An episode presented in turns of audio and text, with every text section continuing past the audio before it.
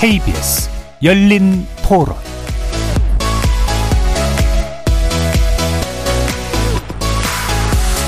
안녕하십니까. KBS 열린 토론 정준희입니다.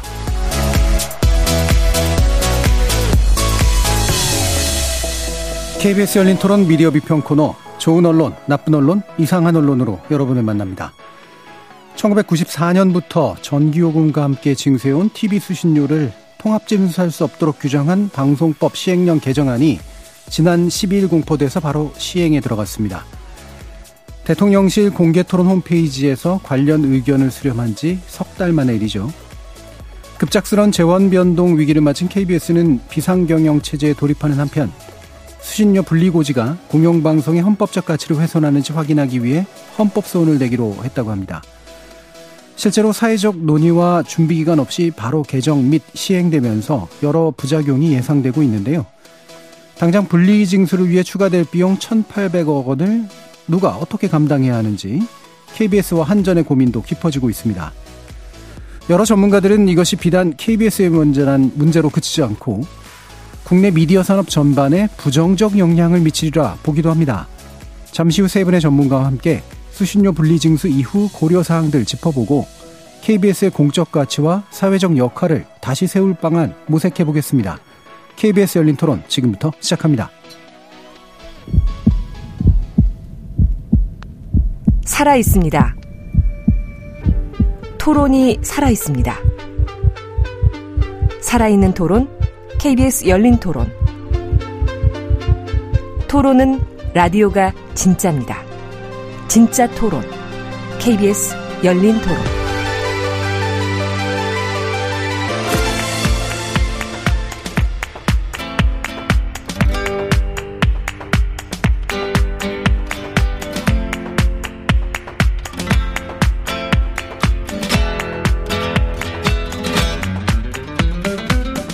좋은 언론, 나쁜 언론, 이상한 언론?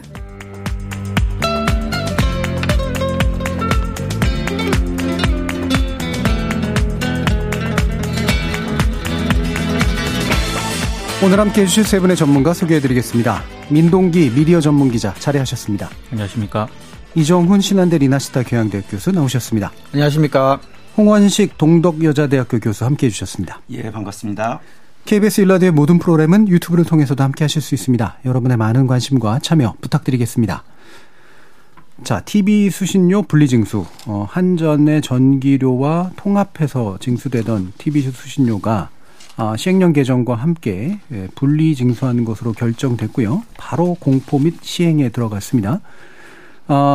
지금 수신료 분리 징수를 대통령실이 권고를 했고 방통위가 이제 의결하고 입법 예고를 거친 다음에 굉장히 빨리 한 달여 만에 벌어진 일인데요.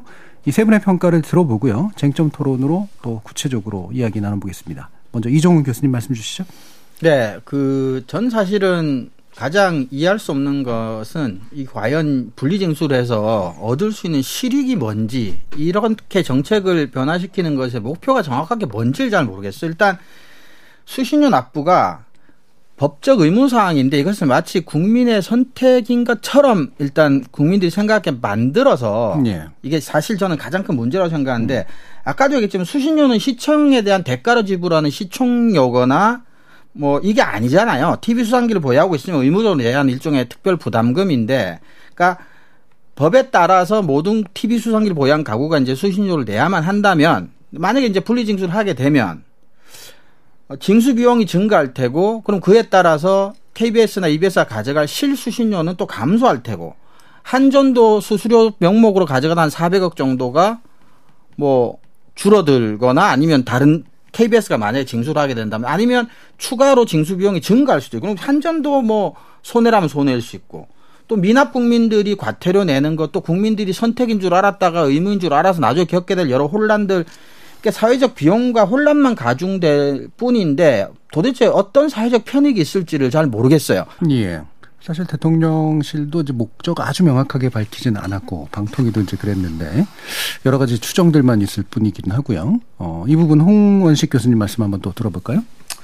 예, 전체적인 인상평가를 먼저 말씀드려야겠는데, 예, 사실은 언론 학계에 있는 한 사람으로서 참 더할 수 없는 어떤 참담함과 그런 무기력함을 느끼게 되는 사안인 것 같습니다. 사실 언론 학계에서 공영방송의 독립성이라든지 공영방송의 공정성을 강화하기 위한 여러 가지 개선 사항들에 대한 논의가 사실 수십 년간 진행되어 왔었거든요. 그런데 그렇죠. 그동안의 논의와는 전혀 상관없이 굉장히 제가 생각하기에는 대통령실의 편의적 결정에 의해서 한 달 만에 세상 어느 나라에서 이 공영방송과 같은 이런 중차대한 사안을 한 달 만에 결정하는지 뭐 그리고 이렇게 효력까지 발생시키는지 정말 의아합니다만 한 달 만에 그동안의 이런 학술적 논의와 또는 사회적인 어떤 공론화 과정 이런 것들과 전혀 상관없이 결정을 했다는 것에 대해서 우리 언론학회의 이 학계라는 것이 도대체 왜 존재하는가에 대한 뭐 참담함과 무기력함을 느낀 그런 사안이라고 생각을 합니다. 예. 뭐 실제로 물론 학계에서도 이제 분리징수에 대한 여러 가지 의견들은 논의된 적은 있었기 때문에 그게 어떤 논의 과정을 가졌었는지는 뒤에서 좀 더 한번 짚어보도록 하죠. 민동기 기자님 말씀 주세요. 급하다는 생각밖에 안 들었습니다. 예.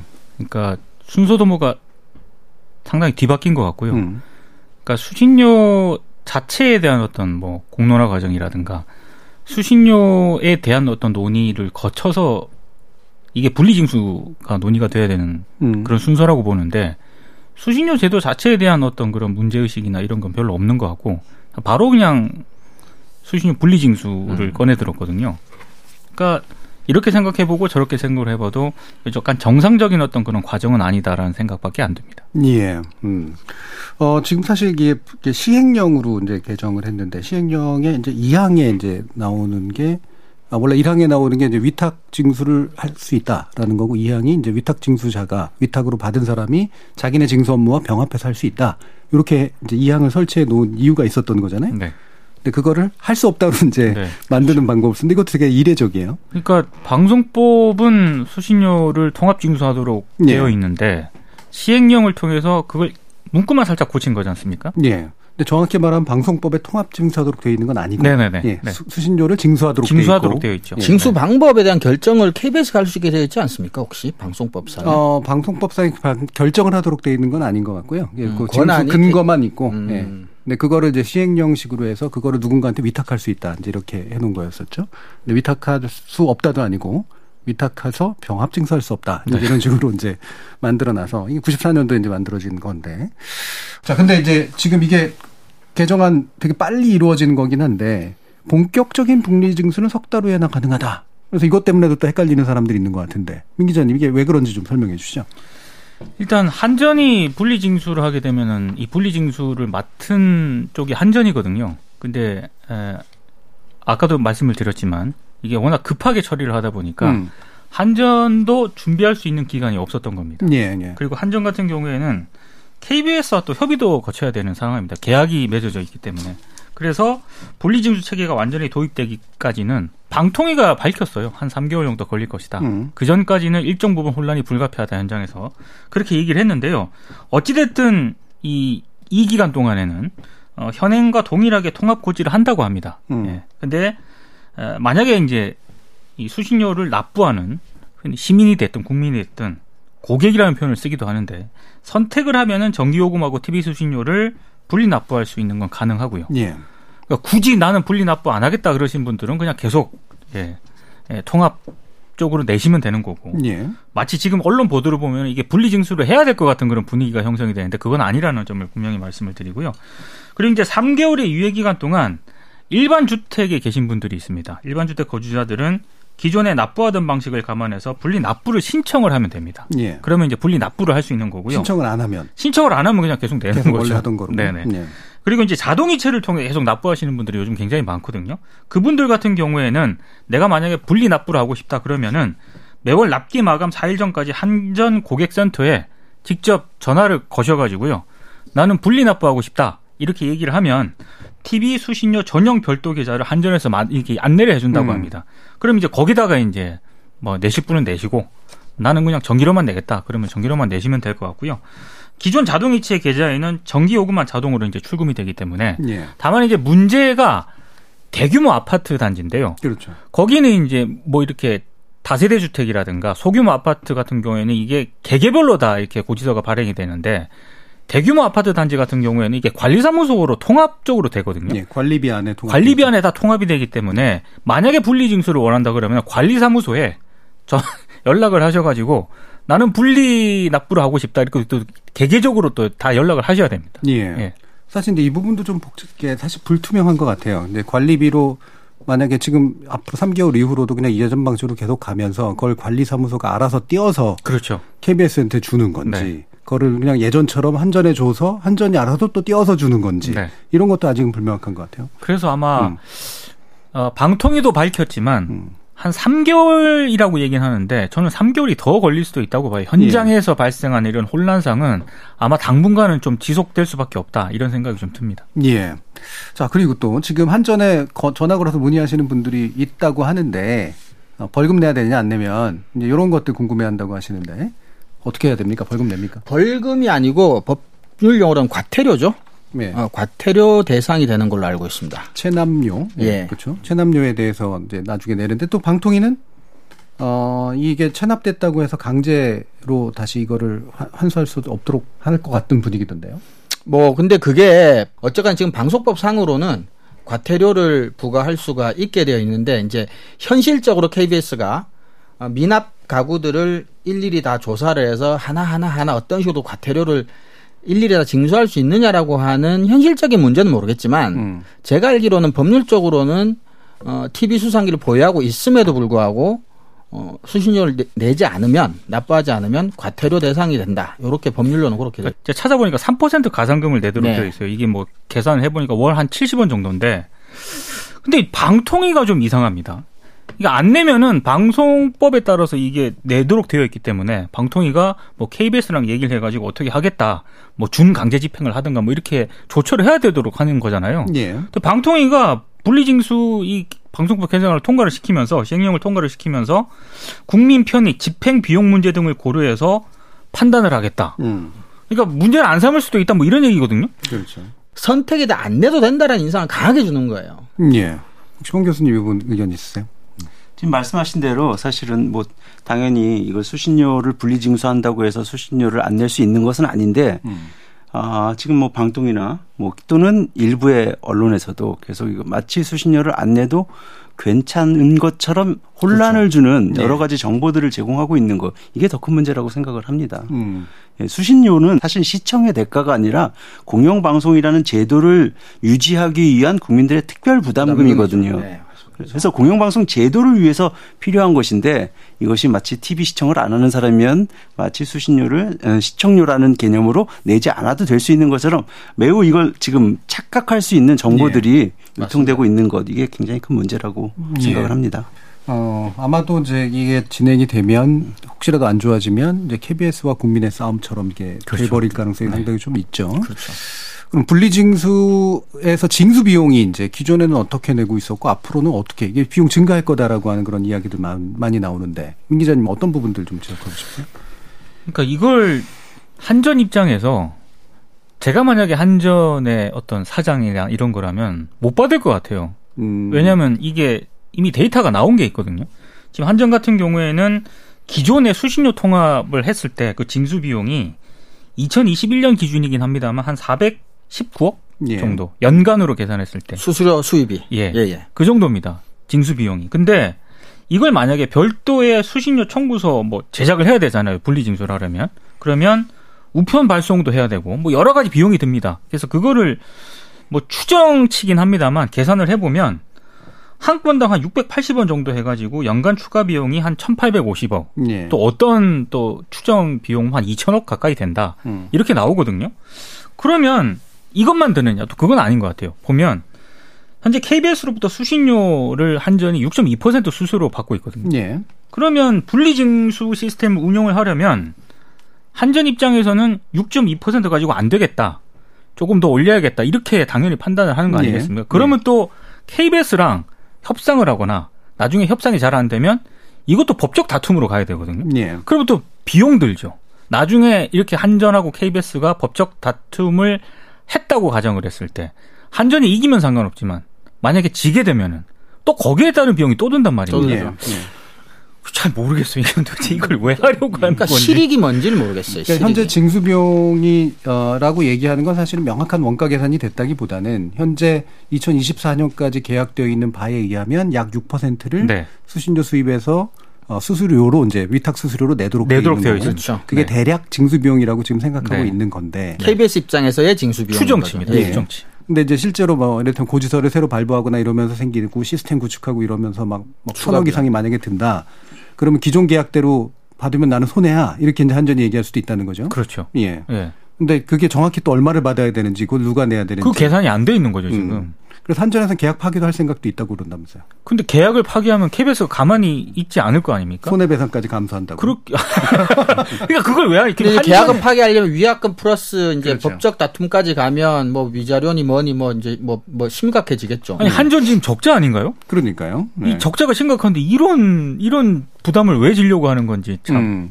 그러니까 이런 것들을 가만히 따져 보면 확실히 준비가 안 돼 있는 건 맞고 이제 빨리 분리징수를 시키겠다는 의지만 이제 되게 강했던 게 맞아서. 징수, 위탁 징수하는 한전 측이나 위탁해야 되는 KBS 측이나 시민들이나 다 이제 여러 가지 혼란과 고통을 겪을 수밖에 없는 건 맞는 것 같은데 그래서 아까 이정훈 교수님이 실익이 뭐냐 이렇게 질문하셨잖아요.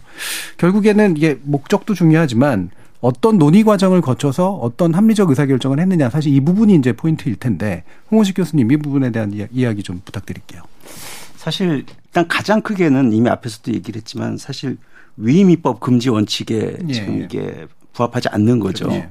사실은 방송법에서는 KBS 한국방송공사가 수신료를 주 재원으로 방송을 운영하도록 규정하고 있는데 근데 지금 그거보다 하위법인 시행령을 통해서 사실상 수신료를 통해서 한국방송공사가 운영될 수 없는 상황을 만들었다는 거죠. 네. 그래서 상위법인 방송법의 체계를 사실 시행령을 가지고 흔들고 있는 것이니까 이게 위임입법 금지 원칙에 부합하지 않는 것, 예, 그런 것이라고 일단 가장 큰 문제를 생각해 볼 수 있고 두 번째는 이제 의견 수렴 과정에서 나타났던 여러 가지 절차적인 문제들인데 사실 이번 이런 개정안이 이렇게 진행되는 과정에서 출발점이 됐던 게 대통령실의 그 국민 제안 홈페이지 네. 여기서 의견 수렴을 하면서 시작된 것인데 거기서 이제 96.5%가 분리징수에 찬성한다 뭐 이렇게 의견이 나왔는데 사실 따지고 보니까 거기에 이제 중복응답이 가능한 상황이라서 한 사람이 수십 번까지도 중복응답을 한 케이스들이 나타났거든요. 그러니까 실제적으로 그러니까 통계적으로 뭐 정당하게 국민의 의견을 대표할 수 있는 그런 의견 수렴이라고 볼 수 없죠. 그리고 시행령이 이 발효되는 입법이 되는 과정에서도 일반적으로 시행령이 입법 예고될 때 보통 40일의 기간을 네. 통해서 입법이 예고가 되는데 이번 경우는 이번 신속 사안으로 구분해서 10일간의 입법 예고 기간을 두었는데 과연 이 이번에 시행령 개정이 이런 신속 사안에 해당되는가 이것도 또 따져볼 만한 문제인 것 같습니다. 그리고 이제 의결의 과정에서의 또 절차적 문제점도 있는데 현재 방통위원들이 3명밖에 없습니다. 네. 예, 방통위가 이제 합의제 기구로서 5명의 위원을 통해서 이 합의를 통해서 많은 것들을 의사결정을 하고 있는데 현재는 사실은 뭐 최민희 위원도 이제 아직은 임명이 되지 않고 있고 그런 가운데 3명만 이런 중차대한 문제에 대해서 이 3명만의 상황에서 이것을 의결한 것 이것이 과연 타당한 것이냐 여기에 대해서 아예 방통위라는 이 구조 자체를 사실 그 정체성에 맞지 않는 의사결정 구조를 갖고서 이번에 결정한 것이 아니냐 예. 뭐 그런 논란도 여전히 진행되고 있는 것 같습니다. 예.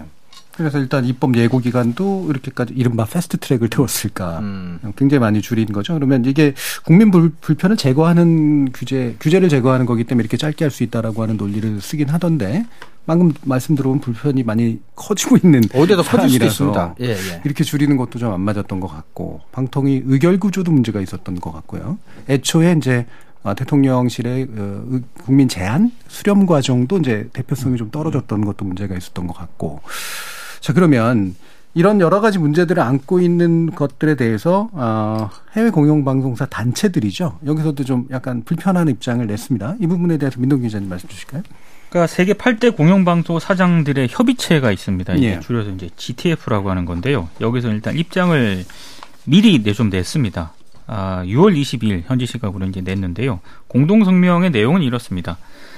만약에 이렇게 분리징수를 하게 되면은 KBS가 재정적으로 심각한 손상을 입게 된다. 그렇게 되면은 공적 책무를 수행하기가 상당히 어렵게 되고 결국에는 이게 한국인들에게 제공하는 프로그램 서비스가 위험에 빠질 것이다. 이런 점을 또 지적을 했고요. 그리고 지금 뭐 전 세계적으로 허위 정보라든가 여론 양극화가 굉장히 심각해지고 있는 그런 상황인데 이런 시기에 많은 공영방송사들이 큰 위협에 직면해 있는데 이럴 때일수록 공영방송을 약화시켜서는 안 된다. 이런 내용의 어떤 공동성명을 발표를 했고요. 이 캐나다 공영방송 CBC의 사장이 이 GTF 의장을 맡고 있는데 또 이런 얘기를 했더라고요. 공영방송의 성공은 공영방송 조직과 편집의 독립성을 지원을 하고 존중하는 지속 가능한 공적 재원에 달렸다. 우리는 한국적 맥락에서 공적 책임이 지속적으로 수행될 수 있도록 KBS의 재정적 안정성과 운영이 보장될 수 있기를 바란다. 이렇게 입장을 내놓았습니다. 예. 뭐 공영방송사들은 뭐 각 나라마다 다양한 어떤 형태로 있긴 합니다만 아마 이게 한국의 어떤 KBS 이 분리징수를 아마 좀 심각하게 바라보고 있다는 생각이 좀 들더라고요. 왜냐하면 예. 이게 하나의 또 사례가 될 수 있으니까요. 예. 예. 사실 해외에서 이제 공영방송 관련된 법적 어떤 제도 변환이 굉장히 크게 일어날 때 대체로 이런 공영방송 단체들이 되게 명확하게 성명을 내거나 의견을 내는 경우들이 이제 많은데 이번에도 이제 그런 사안이라고 이제 보는 것 같네요. 그리고 사실 지속 가능한 공적 재원이다. 이 부분이 좀 더 구체적으로 말하면 사실 예측 가능한 재원 그렇죠. 쪽에 더 가까운 그렇죠. 건데 그렇죠. 네. 왜냐하면 우리가 세금도 그렇듯이 일정한 그 예산 구조를 유지해야 되는 공적 서비스가 있으니까 그렇습니다. 근데 이렇게 이제 들쭉날쭉한 상업 서비스 같은 그런 방식이 되면 안 된다라는 그런 말로도 이해가 되네요. 그런데 이제 그러면 어떤 목적이었냐라고 하는 거 또는 어떤 정당성이었냐 근거였냐라는 거 그래도 좀 한번 짚어봐야 될 것 같은데 아까 이정훈 교수님이 별거 없었다라고 얘기하지만 국민의 선택권 보장 이 부분이었었고요. 일단 핵심적으로 얘기하는 건. 그리고 직접적으로는 안 하지만 간접적으로 얘기하는 건. 이제 여당 의원의 입을 통해서나 나오고 이런 것들이 KBS가 편향적이다. 그리고 방만 경영하고 있다. 그래서 국민들에게 굉장히 제대로 된 어떤 서비스를 제공하지 못하고 있기 때문이다라는 말을 하고 있는 부분도 있어요. 이런 것들을 포함해서 이제 이 정당성에 대한 이야기가 어떻게 이해가 되시는지 이정훈 교수님 먼저 좀 의견 주시죠. 편향성 얘기를 한다면 편향성은 사실은 독립성을 강화해야지 해결이 되는 방식이지 이렇게 재원을 흔들어서 공영방송을 약화시켜서 편향성이 뭐 수정되거나 고쳐지거나 이러진 않습니다. 그래서 오히려 편향성이 문제라면 더 재원이나 뭐 여러 가지 그러니까 재정적, 정치적 독립성을 강화하는 방식으로 가야 된다. 그래서 지금은 편향성을 해결하는 방향이기보다는 오히려 공영방송 체제 자체를 좀 무력화시키는 방향으로 가기 때문에 제가 보기엔 말이 안 된다. 방만경영이라고 하는데 물론 뭐 방만한 경영이라고 평가할 수 있는 부분이 분명히 저는 있다고 생각을 합니다. 하지만 앞에서도 얘기했지만 수신료는 공영방송이라고 하는 제도를 우리가 갖고 유지하기 위해서 필요한 특별 부담금이지 그것을 운영을 잘할 때 주는 상금 같은 게 아닙니다. 네. 그래서 반대로 얘기하면 그럼 경영을 방만하게 하면 뺏을 수 있는 그러니까 마치 이걸 수신료가 상금이거나 벌금이거나 이런 게 아니라는 얘기입니다. 네. 그렇기 때문에 설령 방만 경영을 한다고 해서 수신료나 재원을 조금 뭐 벌처럼 뭐 뺏거나 줄이겠다라는 발상이라면 굉장히 위험하고 뭐 흔히 말하는 연봉을 많이 받고 일이 별로 없다는 그 연차의 직원들 대부분은 사실 88 올림픽이라고 하는 국가적 행사를 이제 전 세계적으로 방송하는 좀 필요한 것들 때문에 그 시기에 좀 상당히 많은 인원을 뽑은 부분도 좀 어느 정도는 좀 이유가 있습니다. 그래서 네. 전반적으로 경영 자체를 잘못했다고만 할 수는 없는 부분도 부분적으로는 또 좀 있다고 보고요. 그래서 저는 이 직접적 간접적 이유가 저는 분리징수의 합리적이고 합법적인 이유는 저는 될 수 없다고 생각합니다. 예. 편향성 가지고 재원을 흔들면 안 된다. 방만경영은 그 자체로도 또한 이제 별도의 평가가 필요하고 그걸로 수신료 문제를 연결시켜서는 안 된다. 일단 이렇게 요약이 되는데요. 홍 교수님 말씀 주시죠. 이 목적과 관련된 것인데 사실 이게 굉장히 위화합니다. 일단 방통위하고 국무총리 같은 경우는 사실 편향성에 대한 이야기를 하지 않고 방만 경영에 대한 문제를 지적을 하고 있습니다. 네. 적어도 표면적으로는 KBS 운영이 방만하기 때문에 이거 개선해야 된다는 겁니다.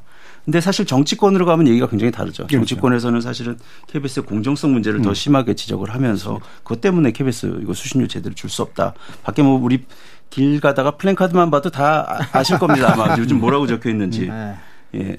그래서 실질적으로 사실은 공정성에 대해서 자신들이 갖고 있는 불만을 행정기관을 통해서 방만 경영이라는 형태로 예. 지적해서 이렇게 시행령을 개정을 하고 있는 것 같은데 뭐 방만 경영에 대해서도 사실 따져볼 만한 문제들이 많습니다. 네. 물론 KBS가 더 경영에서 합리성을 추구해야 되는 것은 당연한 일이지만 사실은 비슷한 다른 해외의 이 공영방송과 비교를 해보면은 NHK는 직원이 10,000명이거든요. 예. KBS 한 4,000명 되나요? 예. 예. 그리고 BBC 한 22,000명 됩니다. 예.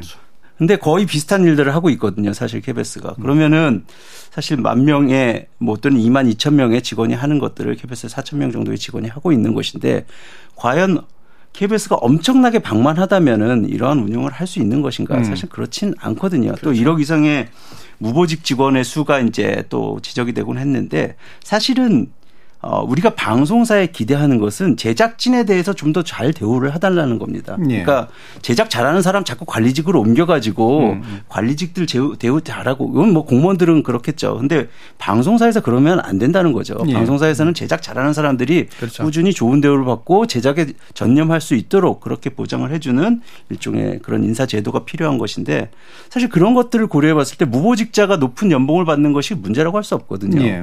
근데 그런 것을 마치 방만 경영의 대표적인 문제인 것처럼 그렇게 지적하는 거. 이것도 사실 무보직이 실제로 제작하는 사람들인 경우들이 거의 많죠. 그렇죠. 예, 예.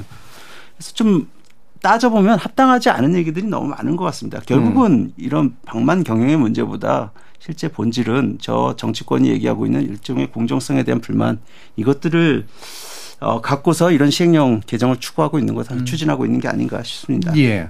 저는 사실 이 부분에서 홍원식 교수님께 다시 또 짧게 더 여쭙고 싶은데 사실은 이게 제도적인 문제가 있잖아요. 편향성 얘기를 당평통위가 안 하는 이유가 있잖아요. 정부나. 다시 말하면 편향성을 가지고 수신료를 흔드는 건 법 위반 사안이 되기 때문이잖아요. 편향성을 어떻게 맞습니다. 교정해야 되는 겁니까? 예, 예. 그러면 사실 공정성에 대해서 많은 이야기가 있지만 공정성이 무엇인지 그것을 정의하고 그것을 보장하는 건 굉장히 힘들거든요. 그래서 적어도 학계에서 논의하는 것은 공정하기 위해서 더 전제가 되고 더 우선돼야 될 것은 무엇인가 하면은 공영방송의 독립성이죠. 예, 독립성이 보장되어서 공영방송 스스로 자신이 할 수 있는 콘텐츠를 결정할 수 있을 때 그것이 공정할 것이라는 믿음. 정치권의 영향을 안 받는. 그렇죠. 그렇죠. 예. 그것이 사실은 우리 공정성에 대해서 진행되어 온 논의의 핵심인데 그건 이제 뒤로 해버리고 오히려 지금 매번 우리 선거 끝난 다음에 있었던 것처럼 이 뭐 수신료를 뭐 재원을 흔들면서 사실 공영방송의 영향력을 행사하려는 그런 모습들이 반복되고 있는 것은 아닌가 예. 그런 생각들을 갖고 있죠. 그렇죠. 방송의 편성에 관여할 권한은 딱 2개죠. 하나는 방송통신심의위원회를 통해서 문제가 되는 심의를 규제하는 거, 또 한 가지는 시청자위원회를 통해서 내용에 대한 의견을 이제 반영시키는 거, 그것을 제외하고 다른 방식으로 이 부분을 제어하려고 한다. 그렇죠. 이거는 상당히 법적 문제는 분명히 남깁니다. 또 이제 민 기자님. 편향성 문제는 저는 하여튼 뭐 편향성이 문제가 된다고 일단 가정을 해도요. 그게 왜 수신료 분리징수로 연결이 되는지는 잘 모르겠습니다. 예. 그리고 정말로 편향성이 문제가 된다라고 한다면은 방금 말씀하신 것처럼 한국에는 좋은 제도가 있거든요. 방송통신심의위원회라고 예. 뭐 선정성, 편향성 뭐 이런 부분들을 다 거기서 일단 심의를 하도록 되어 있는데 지금 KBS가 다른 방송사라든가 이런 거에 비해서 편향성이 뭐 극도로 막 문제가 되고 있는가? 아니거든요. 예. 그러니까 심의 제재 건수 같은 게 압도적으로 많다거나 이러지 예, 않다는 거죠. 그렇지도 않고요. 또 하나는 아까 방만 경영 하는데 방만 경영도 솔직히 방만이라고 하는 거에 대한 기준이 뭘까 이런 생각도 하게 됩니다. 예. 감사원 감사 받지 않습니까? KBS? 국정감사도 받습니다. 예.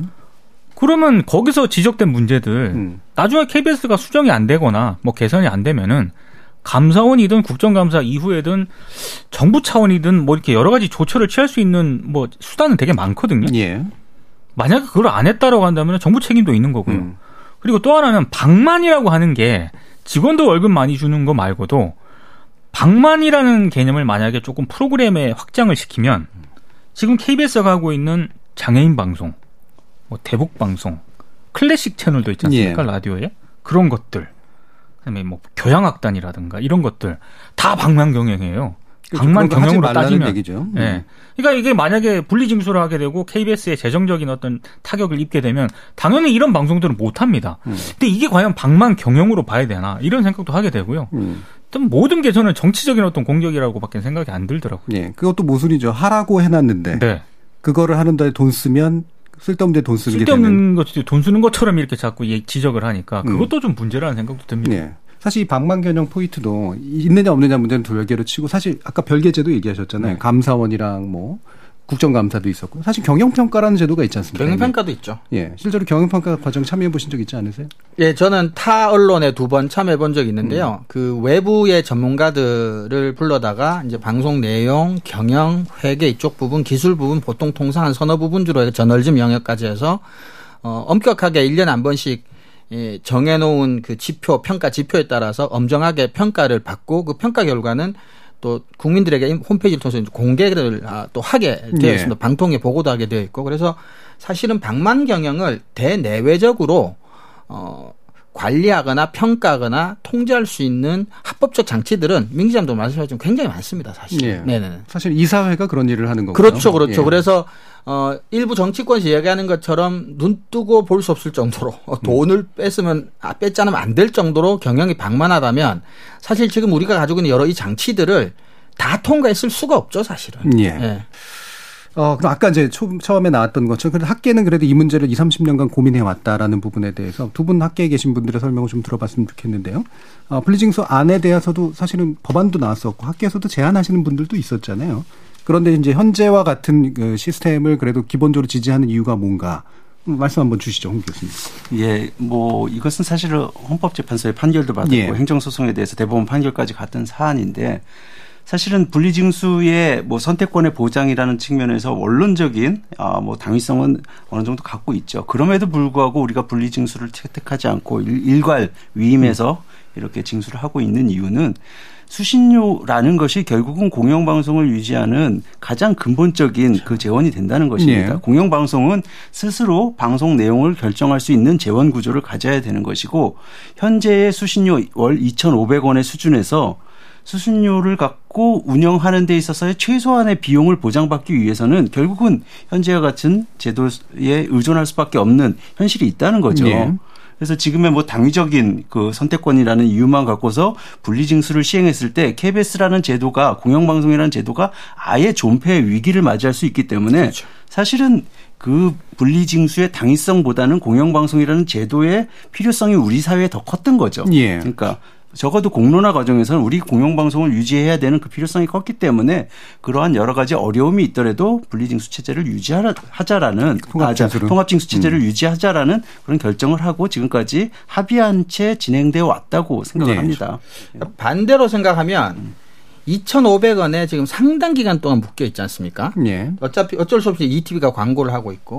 근데 이제 만약에 수신료라고 하는 것은 이제 대법원 현재 이제 뭐 판례들을 보면 특별부담금이라는 것도 우리가 공영방송이라는 제도가 수신료에 재원적으로 근거하기를 이제 바란다는 건데, 근데 2,500원밖에 안 돼요. 근데 만약에 KBS에서 자체적으로 징수를 하게 된다면 징수율도 낮고 징수 비용도 상당히 높습니다. 2,500원 자체도 얼마 안 되는 거에서 또 상당 부분 금액이 이제 방송 제작에 쓰이지 못하고. 징수하는 데 쓰이게 돼버리는 그렇죠. 거죠. 제작비를 못 들어가니까. 네네네. 그래서 그나마 이 적은 금액으로 효율적으로 징수 비율도 좀 징수율도 높이고 그다음에 징수에 드는 비용도 좀 낮출 수 있는 그래서 현실적으로 가장 최적의 방안이 이게 아니었나. 그렇다고 해서 국민들이 수신료를 좀 인상하는 것에 동의를 해줬으면 또 조금은 또 다른 차원의 문제가 있을 수도 있었을 텐데 예. 2,500원을 가지고 징수 비용 내고 징수율 낮고 이러면 정말 정말 이제 이것 빼고 저것 빼고 나면 수신료를 가지고 공영방송 운영한다고 말하기도 부끄러운 상황이 될 수도 있었던 거죠, 사실. 예. 그러니까 기존에 이제 그런 거 주장했던 분들 같은 경우엔 KBS가 어쨌든 수신료를 대부분 쓰는 주체라면 그리고 원래는 징수 주체여야 한다면 직접 국민들을 만나서 설득해라. 사실은 이런 얘기였었던 거고, 그렇죠. 그 이득에 비해서 이제 손해가 더 크냐 적으냐 요거를 따졌던 거고. 헌법이나 대법원 쪽에서는 그래서 유지하는 게 사실 이득이 더 크다. 현재 제도를. 그렇죠. 학자들도 거기에 동의했던 네. 이런 그렇죠. 방식이라고 볼 수가 있을 것 같습니다. 그래서 이제 수신료에 관련된 이야기들을 이렇게 쭉, 수신료 분리징수에 관련된 이야기를 쭉 한번 나눠봤는데요. 이 얘기를 통해서 한 일부를 좀 마무리하면 좋을 것 같은데 이게 수신료가 흔히 이제 KBS나 EBS를 특히 이제 KBS를 보느냐 마느냐의 문제로 오해되고 있는 중요한 이유가 결국은 수신료 재원을 대부분 KBS가 쓰기 때문이긴 한데 이게 이제 단지 그래서 KBS의 운영비냐 그렇지가 않고 또 우리 미디어 환경하고 밀접한 연관을 가지고 있는 공적 재원이냐 사실 이 부분에 대한 논의가 필요할 것 같거든요. 일단 홍 교수님 말씀해 주실까요? 일단 이제 마중물이라는 표현도 많이 쓰고 있는데 그러니까 KBS에서 쓰는 돈은 사실 우리 방송 산업 전반의 가치 사슬에서 가장 기반이 되는 비용이라고 할 수 있습니다. 그러니까 우리 외주 제작 시장, 이제 독립 제작사들이 갖고 있는 그 외주 제작 시장의 규모가 사실 우리 뭐 한류에 대해서 굉장히 큰 이제 자부심을 갖고 있지만 그 자부심에 비해서 굉장히 초라합니다. 예. 방송 시장의 외주 제작 시장 규모가 한 1조밖에 안 되거든요, 연간. 근데 KBS가 거기서 차지하는 비율이 한 20% 이상입니다. 사실은 KBS의 외주 제작비가 거기서 1조에서 빠지게 되면은 당장 이 방송 전반의 외주 제작 시장에 큰 위험이 그렇죠. 닥치는 것이고 제작사들이 상당히 아마 망할 것 같아요. 맞습니다. 예, 예. 특히 KBS는 다큐나 교양 프로그램들이 많이 있기 때문에 다큐 교양 프로 특히 그 다큐 거의, 예. 교양 프로그램을 제작하는 제작사들은 굉장히 영세한 규모의 그런 제작사들이 많습니다. 그렇죠. 그들에게 굉장히 직접적인 타격이 될 거라는 거죠. 예. 그러니까 우리 방송 산업의 가장 풀뿌리라고 할 수 있는 제작 시장 전반을 위협하는 굉장히 심각한 영향을 줄 수도 있는 사안이 예. 된다는 것입니다. 예. 그래서 BBC 같은 경우도 수신료 문제 얘기 나올 때 거기 제작사 연합회나 이런 데서 막 거의 BBC보다 더 앞에 나서서 반대하고 이런 일들도 있죠. 민 기자님 먼저 주시죠. 그러니까 이게 BBC 얘기를 하셨으니까 대처 총리 시절 때 네. 대처 총리가 참 BBC를 마음에 안 들어 했잖아요. 그래서 재원 구조 점검하라는 지시를 내려서 네. 제가 알기로 경제학자를 아마 위원장으로 임명을 해가지고 이 재원 구조를 아마 점검을 했는데 결론은 당시 대처 총리가 원했던 거와는 전혀 반대되는 결론이 나왔습니다. 예. 공영방송의 어떤 그 미디어적 가치는 필요하다. 이런 결론을 내린 겁니다. 마찬가지로 지금 KBS의 어떤 워낙에 이제 공영방송의 어떤 그 존재 이유라든가 KBS가 과연 공영방송으로서 제대로 된 역할을 하고 있는가라는 비난 비판을 그동안 너무 많이 받았기 때문에 예. 마치 KBS가 없어지면은 굉장히 좋을 것처럼 얘기를 합니다만 근데 KBS가 존재함으로써 다른 방송사들, 특히 민영 방송사들이 수행하지 못하는 굉장히 직간접적인 장점들이 많습니다. 예. 그걸 이제 표면적으로 느끼지 못할 뿐이죠. 근데 이게 재밌는 게 일본에서 그러니까 아베 총리 시절에 NHK 이제 수신료 폐지에 대한 논의가 있었습니다. 근데 거기서 제일 반대했던 게 누구냐면 일본의 민방사업자들입니다. 그렇죠. 네. 당장 NHK에서 광고를 하기 시작하거나 그렇죠. 방송산업의 시장에 뛰어들면은 가장 타격을 받는 것이 민방사업자이기 때문에 사실 민방사업자들이 가장 크게 반대를 했었거든요. 근데 우린 좀 아이러니컬하게도 예. 다른 방송사업자들이 지금 KBS 수신료 불이징수한다는 것에 대해서 무관심하거나 또는 굉장히 이 동조하는 듯한 예. 그런 모습들을 보이고 있는 것도 이것도 굉장히 참 의아한 부분입니다. 예. 그러니까 아마 경제적 계산을 잘못하고 있었던 것 같은데. 네. 이정훈 교수님. 연관 산업의 파급 효과는 홍 교수님께서 이제 잘 말씀해 주셨고, 그런 부분이 일단은 상당히 크기도 하고, 그 다음에 NHK 얘기했지만 만약에 광고 시장에 KBS가 뛰어들 수밖에 없는 상황이 온다면 안 그래도 지상파 광고 시장 전체 파이가 줄어든 상황에서 엄청난 또 이전투가 되게 되고 그렇게 되면 컨텐츠도 아마 부정적 영향을 끼칠 가능성이 많습니다. 좀 더 자극적이거나 선정적일 가능성도 있고.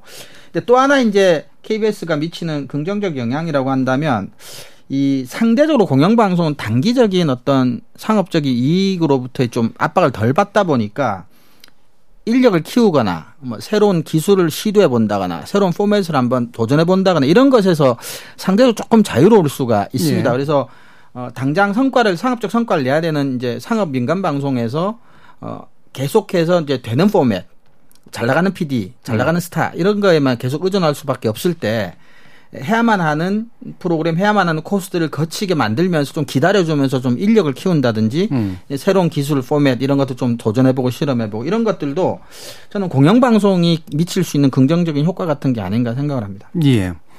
방금 세 분 다 얘기를 해주셨습니다만 외국에서도 이제 수신료 관련 논의할 때 사실 이게 공적 자원이 반드시 수신료의 형태의 필요가 있는 건 아닙니다. 다양한 뭐 세금의 형태가 있을 수도 있고 그런데 옵션들을 다 해놓고 요거였었을 때 나오는 효과, 요거였을 때 나오는 효과를 계산해 봤더니 결국 수신료가 그나마 충격도 제일 덜하고 방송시장에 미치는 긍정적인 영향이 제일 크더라 해서 결국은 결정을 하는 거고 그렇죠. 아까 그래서 민 기자님 말씀해 주셨던 때 나왔던 유명한 얘기가 더 리스트 워스트 옵션이라는 표현이었어요. 가장 덜 나쁜 대안이다 이런 식의 이미 역사적으로 많이 이제 검토돼 왔던 그런 것들을 지금 다시 한번 좀 논의를 했었으면 차라리 낫지 않았을까라는 그런 생각을 해봅니다. 자, 일부 논의를 거쳐서 수신료 분리징수의 기존의 과정들이 어땠는지, 어떤 절차적 문제가 있었는지, 그리고 그랬을 때 어떤 일들이 벌어지게 될지에 대해서 이야기를 나눠봤고요. 이어지는 2부에서 KBS는 또는 공영방송 제도는 유지가 될 필요가 있는 제도인가라는 좀 더 근본적인 문제, 그리고 수십 년은 그간 잘 써왔는가, 그리고 잘 쓸 수 있는가에 관련된 문제 한번 이야기를 나눠보도록 하겠습니다. 여러분은 지금 KBS 열린 토론과 함께하고 계십니다. 토론은 치열해도 판단은 냉정하게, 복잡한 세상을 바꾸는 첫걸음은 의외로 단순할지도 모릅니다. 평일 저녁 7시 20분 당신을 바꾸는 질문, KBS 열린 토론 정준희입니다. KBS 열린 토론, 좋은 언론, 나쁜 언론, 이상한 언론 2부에서는 이정훈 신한대 리나시타 교양대학 교수, 홍원식 동덕여자대학교 교수, 그리고 민동기 미디어 전문기자, 이렇게 세 분과 함께 수신료와 공영방송의 미래에 관련된 이야기를 좀 더 나눠볼 텐데요. 홍원식 교수님, 수신료, 그러니까 공영방송은 OTT의 시대에도 필요하다. 어떻게 생각하십니까? OTT의 시대에 더욱 필요하죠. 근데 네. 이제 그것을 OTT와 경쟁하는 공영방송이라고 생각하면 안 될 것 같습니다. 네. 공영방송은 오히려 OTT와 차별화된, 사실은 이 방송 시장에서의 경쟁과 차별화된 서비스를 제공할 필요가 있겠죠.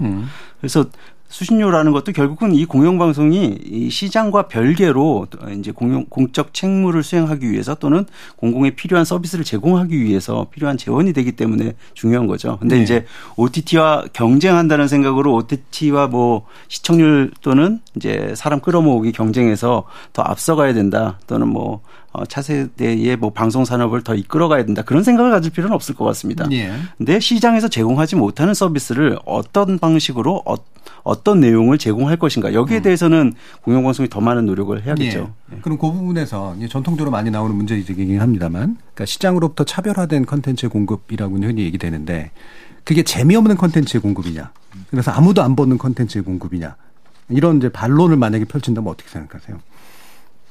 당연히 이 공영방송에서도 경쟁이 필요하죠. 예. 이제 그리고 그 경쟁이라는 것이 다만 시장 사업자들과의 동일한 방식의 경쟁이 아니라는 거죠. 네네. 당연히 더 좋은 퀄리티에, 그리고 더 사람들에게 호감을 살 수 있는, 또는 사람들에게 더욱 필요한 서비스를 제공하기 위한 일종의 그런 뭐 공영방송으로서의 경쟁은 필요하다고 생각합니다. 네. 네. 근데 이제 우리가 흔히 방송 시장에서의 경쟁을 관심을 끌어모으기 위한 이 시장 경쟁이라고 생각을 하는데, 그러한 측면에서 조금이라도 더 많은 시청자를 끌어모으기 위한 경쟁에 공영방송이 동참할 필요는 없다는 거죠. 예, 예. 질적 서비스를 더 높이기 위한 그 경쟁에서는 당연히 공영방송이 더 앞서가야 되는 것은 당연한 공영방송의 책무라고 생각을 하고요. 예.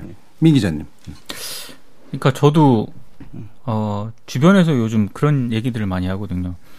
요즘 OTT가 대세인데 굳이 뭐 공영방송 누가 본다고 예. 이 공영방송 체제를 유지할 필요가 있느냐. 근데 이제 전 질문 자체가 좀 잘못됐다고 보거든요. 공영방송은 재미를 추구하는 그런 방송사가 아니고요. 그리고 OTT 물론 재밌죠. 재밌는데 OTT가 대세인 시대에도 공영방송의 역할은 분명히 있어야 되는 거고, 아무리 OTT, 저도 OTT 많이 보거든요.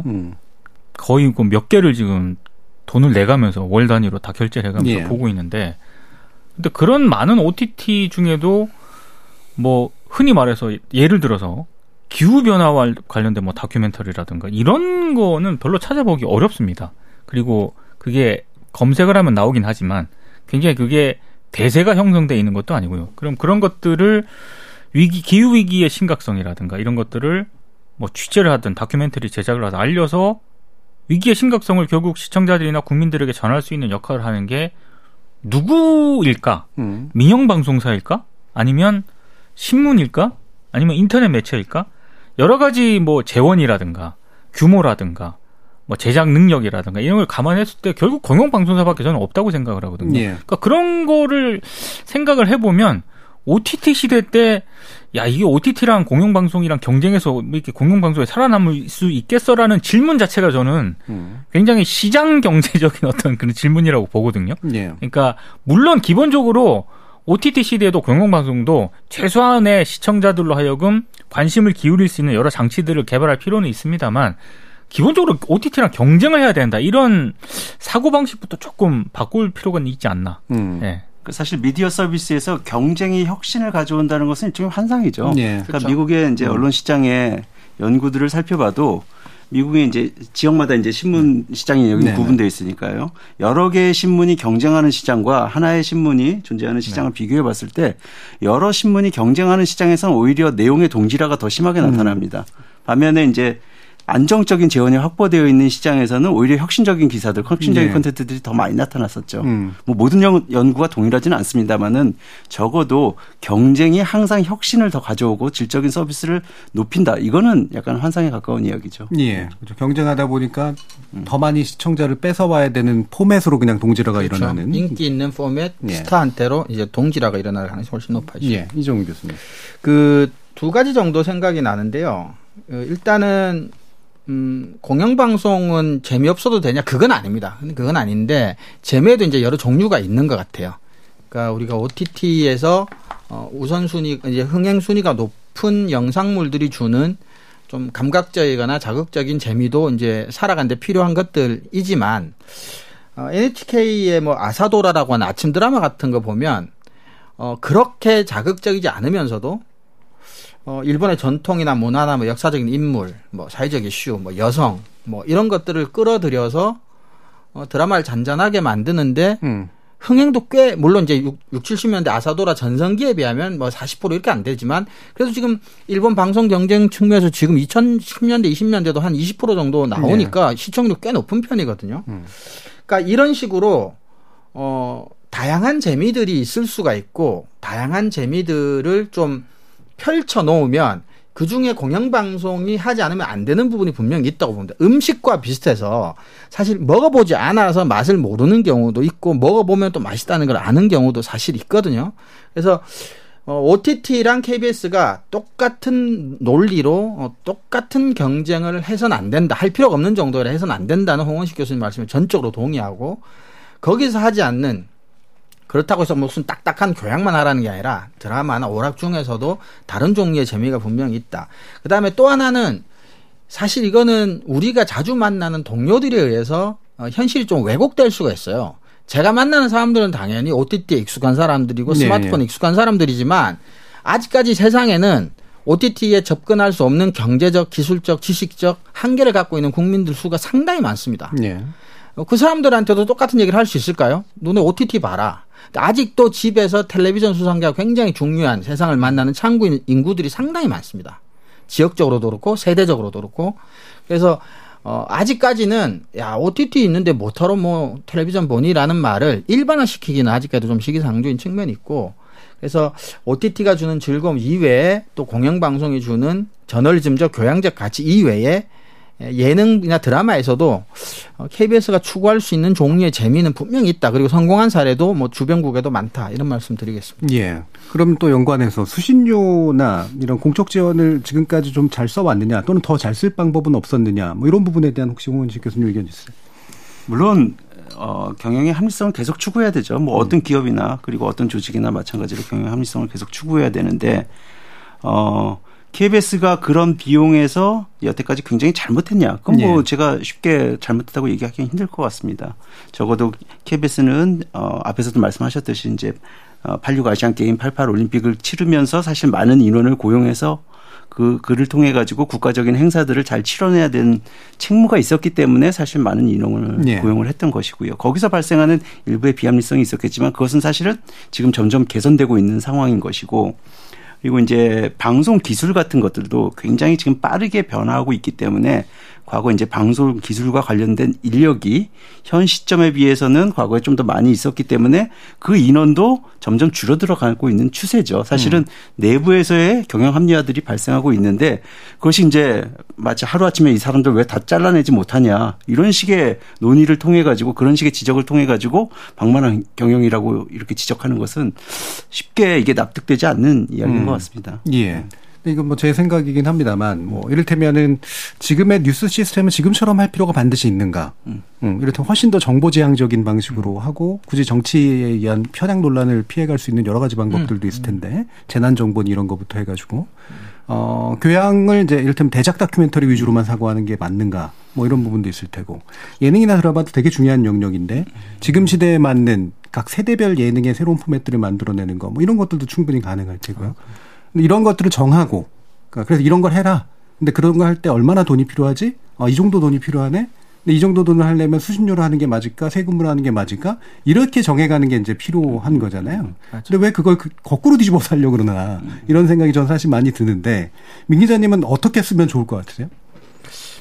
그러니까 방금 저도 비슷한 생각을 하거든요. 네.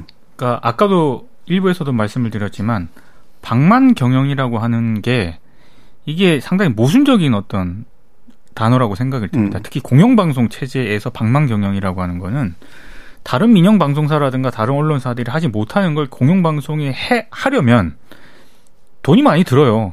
그러면 그만큼 프로그램에 투자를 해야 되는 거 아니겠습니까? 근데 그 문제는 있습니다. 인적인 어떤 그 흔히 직원들의 어떤 연봉이라든가, 예, 여기에 너무 많은 비용이 들어간다거나 프로그램 투자에 비해서 인건비라든가 이런 부분이 만약에 과도하다라고 한다면은 그거는 KBS 자체 내로 정말로 그거는 어떤 합리적으로 좀 조정을 할 필요는 있겠죠. 하지만 프로그램에 제작하는 그런 투자 비용은 저는 KBS라는 어떤 공영방송 체제상 더 늘릴 수밖에 없다고 생각을 하고요. 예.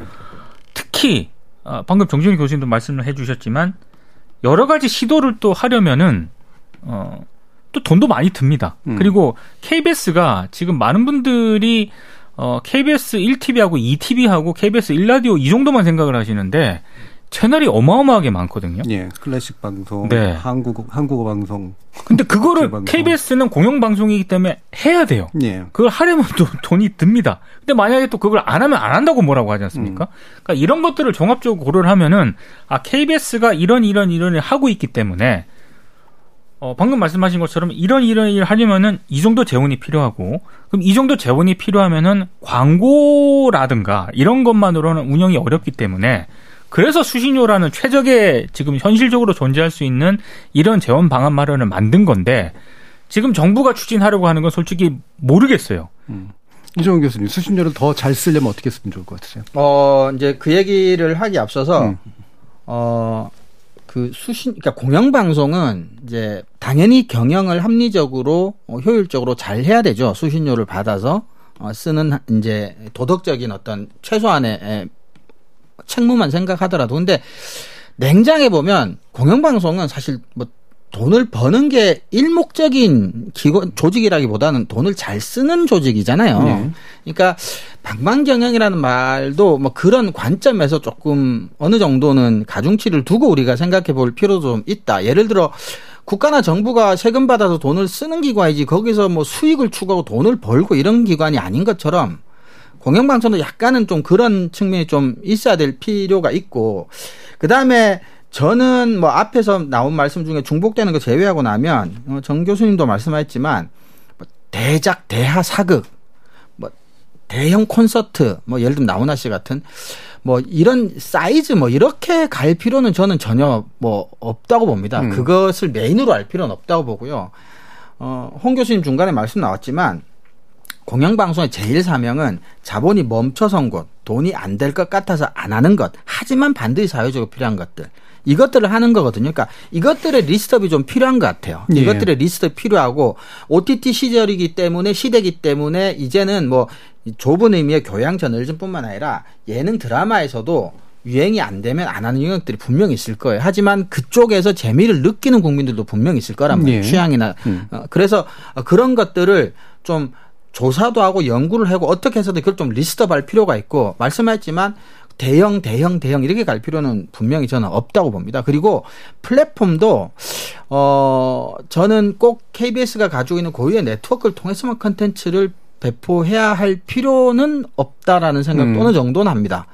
그걸 꼭 뭐 MBC처럼 넷플릭스랑 뭐 어떻게 협업을 하고 안 하고 이런 뭐 방법론적인 차원을 뭐 한정질 필요는 없지만, 조금 더, 좀 더 유연한 조직으로 갈 필요는 있고, 좀, 예, 유연하게 대처할 필요는 분명히 있다. 이것은 수신료 징수 방법의 변화와 상관없이 미디어 기술 변화 자체가 이미 그렇게 가고 있기 때문에, 예, 그거는 뭐 그렇고, 그래서 돈을 조금 좀 잘 쓰려면 차별적으로, 그러니까 필요한데 안 하는 것, 근데 반드시 이 해야만 하는 것들을 찾아서 먼저 하는, 그래서 똑같은 걸로 똑같은 방식으로 KBS가 네. 다르게 해서 경쟁하겠다, 이건 아닌 것 같습니다. 저는 이제 이렇게 표현을 해보고 싶어요. KBS의 경영 합리화의 지점은 사실은 방만 경영이라는 프레임이 돼야 될 것이 아니라 사실 설명 책임을 높이는 방향으로 그렇죠.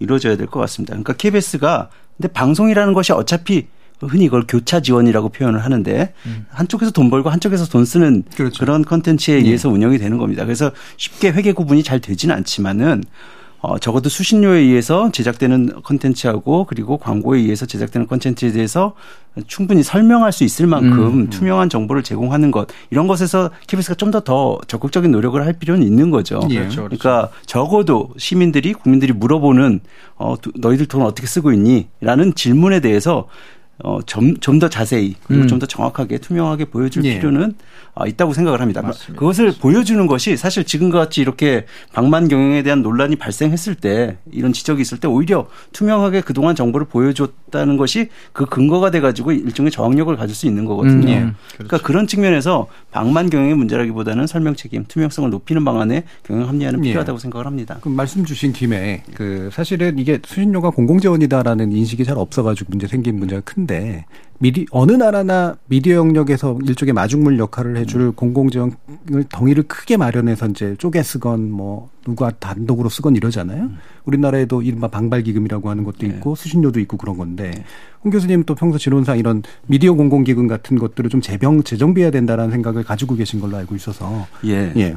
지금 이제 우리가 상당히 심각한 상황입니다. 우리가 지금 이 미디어 콘텐츠와 관련돼 가지고 기금이 정보발전진흥기금하고 방송발전기금, 그리고 영화도 요즘 이제 있으니까 영화발전기금 같은 것들이 있는데, 그런데 지금 영화발전기금은 사람들이 극장에 안 가면서 사실 거의 그렇죠. 고갈된 상황이죠. 티켓값에 들어가 있는 건데. 거의 고갈된 상황이고, 그리고 이 방송발전기금, 정보와 이 진흥기금 같은 것들도 사실은 이것이 각각 관리 주체가 다르다 보니까 일부 사업에 중첩되기도 하고, 때로는 서로 오히려 상반되는 성질의 것들에 대해서 각각 따로 지원을 하는 등 굉장히 혼란스러운 모습입니다. 사실은 이런 것들도 다 특별 부과금이거든요. 공적 목적을 위해서 이렇게 적용되고 있는 특별 부과금인데, 그러면 그 공적 목적에 맞게 쓰여질 수 있도록 지금의 현재 미디어 환경에 맞게 통합돼서 관리될 필요가 있는 거죠. 사실 프랑스 같은 경우는 이제 콘텐츠 진흥 기구로 CNC라는 것이 있는데, 거기서 모든 기금을 통합해서 운영을 하고 있습니다.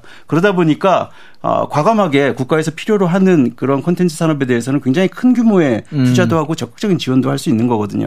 근데 우리는 방발기금 나눠가지고 그걸 쪼개가지고 여러 곳에 나눠주고, 또 때로는 그것을 조세로 해결해야 될 문제를 방발기금을 갖고 그러니까 대체해서 쓰기도 하고, 그러니까 이렇게 공적 목적이 불분명한 상태, 그것도 쪼개서 이렇게 나눠주는 상황이다 보니까 현실적으로 이 방송산업 전반이나 또는 이 방송의 공공서비스를 개선하기 위한 목적에는 상당히 미흡한 수준의 그런 일종의 그런 제도를 갖고 있는 거죠. 그러니까 뭐 이를테면 새로운 형식의 뭐 쇼폼 드라마를 만들 수 있는 어떤 창의 기금 같은 것들을 만들어서 그중에 상당수가 공영방송이나 이런 데들이 먼저 실험하도록 하고, 그렇죠. 나머지 제작사들이 이제 그거를 또 경쟁적으로 실험해 해볼 수 있는 거죠. 뭐 이런 게 이제 굉장히 중요한 기금 활용 방식인데, 지금은 그냥 분산돼 있고 목적에 안 맞게 쪼개서 쓰는 경우들이 너무 많다. 그러니까 대표적으로 이제 우리 아리랑 방송, 아리랑 TV가 있는데, 아리랑 TV는 사실은 문화부에 있는 국영방송사죠. 그러니까 그렇죠. 사실 국가의 예산으로 운영돼야 되는 방송사입니다. 그런데 거기에 이제 방송발전기금이 투입되고 있거든요.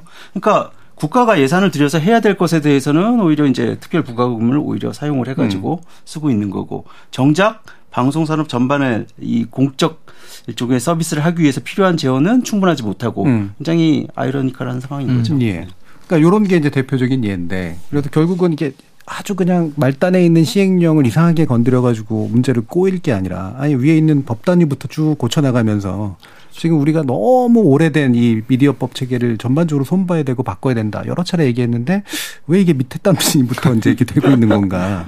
자, 어떤 그 제도적 개선 같은 것들을 좀 생각하세요, 민 기자님? 그런 생각은 좀 꼭 말씀을 드리고 싶은 게 있는데, 왜 수신료 제도가 필요한가? 미디어오늘이 한때 보도를 한 적이 있는 사안인데요.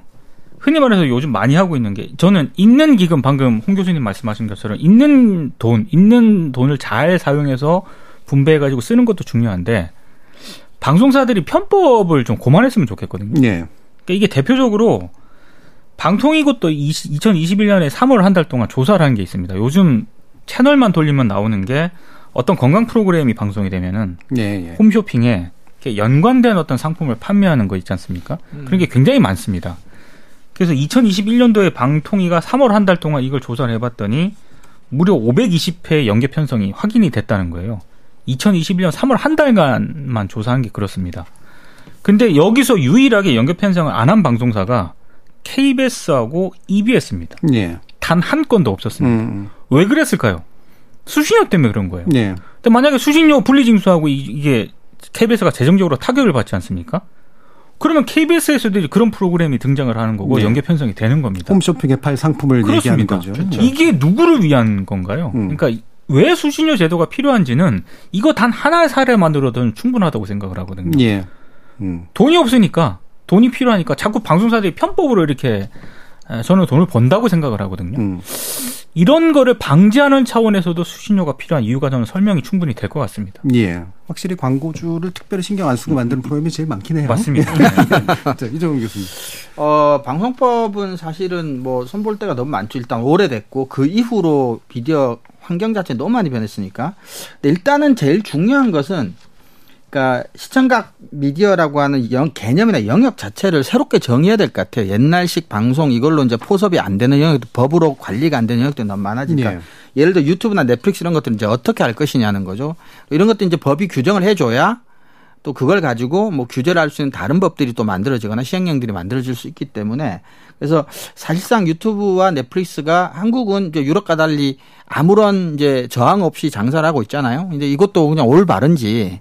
그래서 OTT나 넷플릭스 같은 플랫폼들도 일종의 기본적인 책무들은 좀 할 필요가 있는데 그러려면 이제 법이 좀 정비될 필요가 있지 않나 싶은 생각이 들고 또 우리 공영방송 얘기하고 있으니까 공영방송도 사실 법적 장애가 별로 없잖아요. 차제 이렇게 개념들을 새롭게 만들고 법을 정비할 때 공영방송과 공영방송 재원 이런 것들도 좀 법적으로 조금 더 분명하게 해서 좀 만들 필요도 있다는 생각을 또 하게 되네요. 예, 그렇죠. 우리 방송법에 공영방송 규정이 없으니 그래서 흔히 공영방송법을 만들자. 거기에 KBS, EBS니 뭐 이렇게 공영방송, 제반 공영방송을 넣고 그들의 재원은 어디서 마련해서 어떻게 쓰게 할지, 규모를 어떻게 정할지, 명확하게 하자. 어떤 서비스를 하도록 그렇죠. 정할지 이런 것들을 명확히 하자. 이런 것들하고도 연결된 논인 것 같습니다. 네. 예, 그래서 또 이제 약간 연결된 논인데 사실 이게 KBS 문제만이 아니라 지금 EBS도 상당히 심각한 문제 아닙니까? 예, 수준 일부만 받고 있는 조직이긴 합니다만. EBS에 대해서는 아마 KBS에 불만이 있어도 EBS는 그래도 불만이 덜한 대표적인 조직인데 왜냐하면 그래도 어쨌든 이른바 공영방송이 해야 될 것들을 하는 조직이다라고 생각하는 경향도 없진 않아서요. 근데 이게 어떤 위기들을 맞고 있는지 홍 교수님 좀 말씀 주실까요? EBS가 지금 수신료의 3% 정도가 EBS에 배분이 됩니다. 그게 연간 194억 정도 되는데 네. 사실 EBS 전체 재원에서 이게 많은 부분은 아닙니다.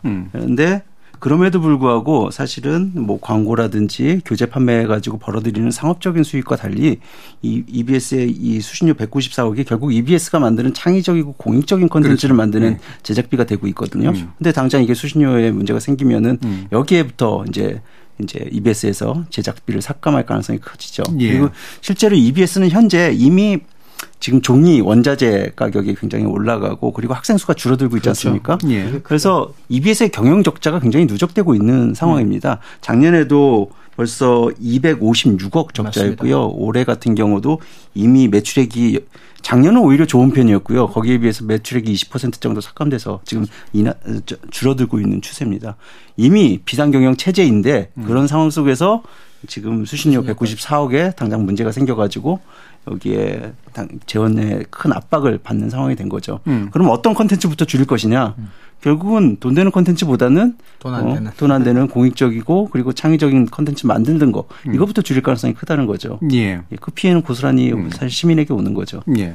사실 EBS 같은 데가 어린아이들한테 그냥 스마트폰 맡겨도 봐도 아무런 문제 없고 그렇죠. 애들도 재밌어하고 심지어는 게임 컨텐츠 같은 것도 적용해서 그렇죠. 창의적으로 뭔가 컨텐츠를 소비하게 하고 굉장히 좋은 공영방송인데 거기 위한 돈을 마련할 생각을 해야 되는데 예, 그거하고 너무 멀어져 가고 있는 것 같아서 뭔가 저희들이 생각하는 방향과는 굉장히 다른 환경들이 펼쳐지고 있는 것 같습니다. 자, 그래서 오늘 이야기를 좀 정리해 봐야 될 텐데요. 수신료 분리징수 결정에 관련된 이야기로 시작했습니다만 결과적으로는 우리 사회 공공방송이 정말 아직도 필요한가? 필요하다면 어떤 부분들을 중심으로 새로 좀 재구성해 볼 것인가? 이런 얘기들을 나눠봤는데요. 마지막으로 마무리 발언 들어보도록 하죠. 민동기 기자님부터. 뭐 EBS 말씀을 하셨으니까 수신료 분리징수 위에 아마 재원의 상당 부분 타격을 받게 되면 제가 자주 보는 EBS 세계 테마 기행은 앞으로 이제 보기는 힘들지 않을까 싶습니다. 예. 당장 이제 그런 프로그램부터 없애겠죠. 돈 많이 들고. 예. 돈 많이 들고 뭐 굳이 이걸 해야 돼? 아마 이런 얘기를 하게 될 겁니다.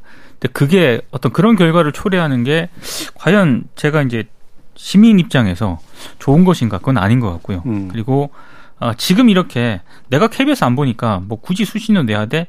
이런 어떤 저차원적인 논의보다는 우리 사회의 공영방송이 진짜 왜 필요한가 이런 부분들에 대해서 KBS가 아니고요. 최소한 저널리즘 역할을 수행하고 있는 언론이라면 이 문제를 최소한 정말 진정성 있게 공론화를 좀 시켰으면 좋겠습니다. 예. 그리고 수신료 분리징수 이외에 미칠 미디어 시장에 광고 시장에 미칠 여파는 지금은 수수방관하고 있지만 결국에는 다른 언론들한테도 영향을 미칠 수밖에 없거든요. 예. 그걸 왜 앞을 못 보는지 저는 잘 이해가 안 가는데 빨리 이 문제를 다른 언론들도 내 문제로 생각을 해서 공론화를 시킬 필요가 있다. 이 말씀을 꼭 드리고 싶습니다. 예. 자, 홍원식 교수님. 네, 마지막으로 요걸 좀 지적하고 싶은데 세상에 어떤 나라도 이렇게 방송 제도를 결정하는 나라는 없습니다. 한 달 만에 공영방송 전반을 존폐를 흔들 만한 결정을 하는 나라는 없습니다. 일본 같은 경우 NHK 이제 뭐 해외 사례 많이 언급을 하는데 NHK의 수신료 10% 삭감한다는 얘기가 나오는데 그 2020 몇 년까지 한 4, 5년의 시간을 두고 그때부터 적용을 하겠다 이런 논의를 하고 있는 거고 프랑스 같은 경우도 지금의 뭐 이제 수신료를 방송세로 이제 재편한다고 하는데 그것도 2020 몇 년까지 보장을 한 상태에서 그 다음에 재원을 마련하기 위한 논의를 하겠다는 거고 BBC 같은 경우도 마찬가지입니다. 수신료에 대해서 논의를 할 텐데 그 2020 몇 년까지 유지를 하면서 논의를 해보겠다는 겁니다. 예, 2028년인가 아마 그렇죠. 예. 근데 우리는 지금 한 달 만에 뚝딱 결정을 해가지고 오늘부터 준비 땅 이렇게 시작을 하는 거잖아요. 이렇게 진행을 하는 거잖아요. 세상에 이렇게 방송 제도를 결정하는 나라가 어디 있습니까? 남들이 보면 웃을 것 같아요. 네. 이런 제도가 왜 갑자기 이렇게 흔들리고 있는지 참 여러 가지 걱정이 됩니다. 네, 이정훈 교수님. 네, 일단은 공영방송 같은 경우는 이게 있을 때는 필요성을 잘 느끼기 어렵지만 아마 없어지고 나면 문제가 좀 뭐 사회적으로 이제 느껴질 수 있을 만한 그래서 있는 동안 뭔가 존재의를 어필하는 게 이제 만만치는 않지만 그럼에도 불구하고 우리가 지금 저는 논의가 이게 이렇게 되면 최악이라고 보는데 분리징수 통합징수 이거 가지고 어느 게 좋으냐 이렇게 흘러가면 저는 굉장히 소모적이라고 생각하고 차라리 차제에 우리나라가 공영방송을 유지할 거냐 말 거냐 유지한다면 어떤 형태가 될 거냐 아까 법 얘기도 나왔지만 이렇게 해서 차라리 제대로 된 공영방송이 무엇이고 어떤 식의 재원을 통해서 어느 정도 규모로 어떤 일을 하는 식으로 가져갈 것인지를 좀 더 되게 구체적으로 논의하는 형태로 좀 논의가 발전이 됐으면 좋겠습니다. 그리고 마지막으로 수신료의 납부 자체는 선택의 대상이 아니라는 얘기를 다시 한번 말씀드리고 싶습니다. 예. 자, 오늘 KBS 열린 토론 논논논 코너는 이것으로 모두 마무리하겠습니다. 오늘 토론 함께해 주신 세 분 홍원식 동덕여자대학교 교수, 민동기 미디어 전문기자, 이정훈 신한대 리나시타 경영대학 교수 세 분 모두 수고하셨습니다. 감사합니다. 감사합니다.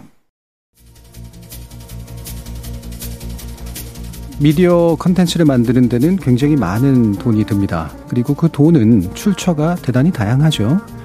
수신료는 그 가운데서도 가장 큰 공공적 출처라고 볼 수 있습니다.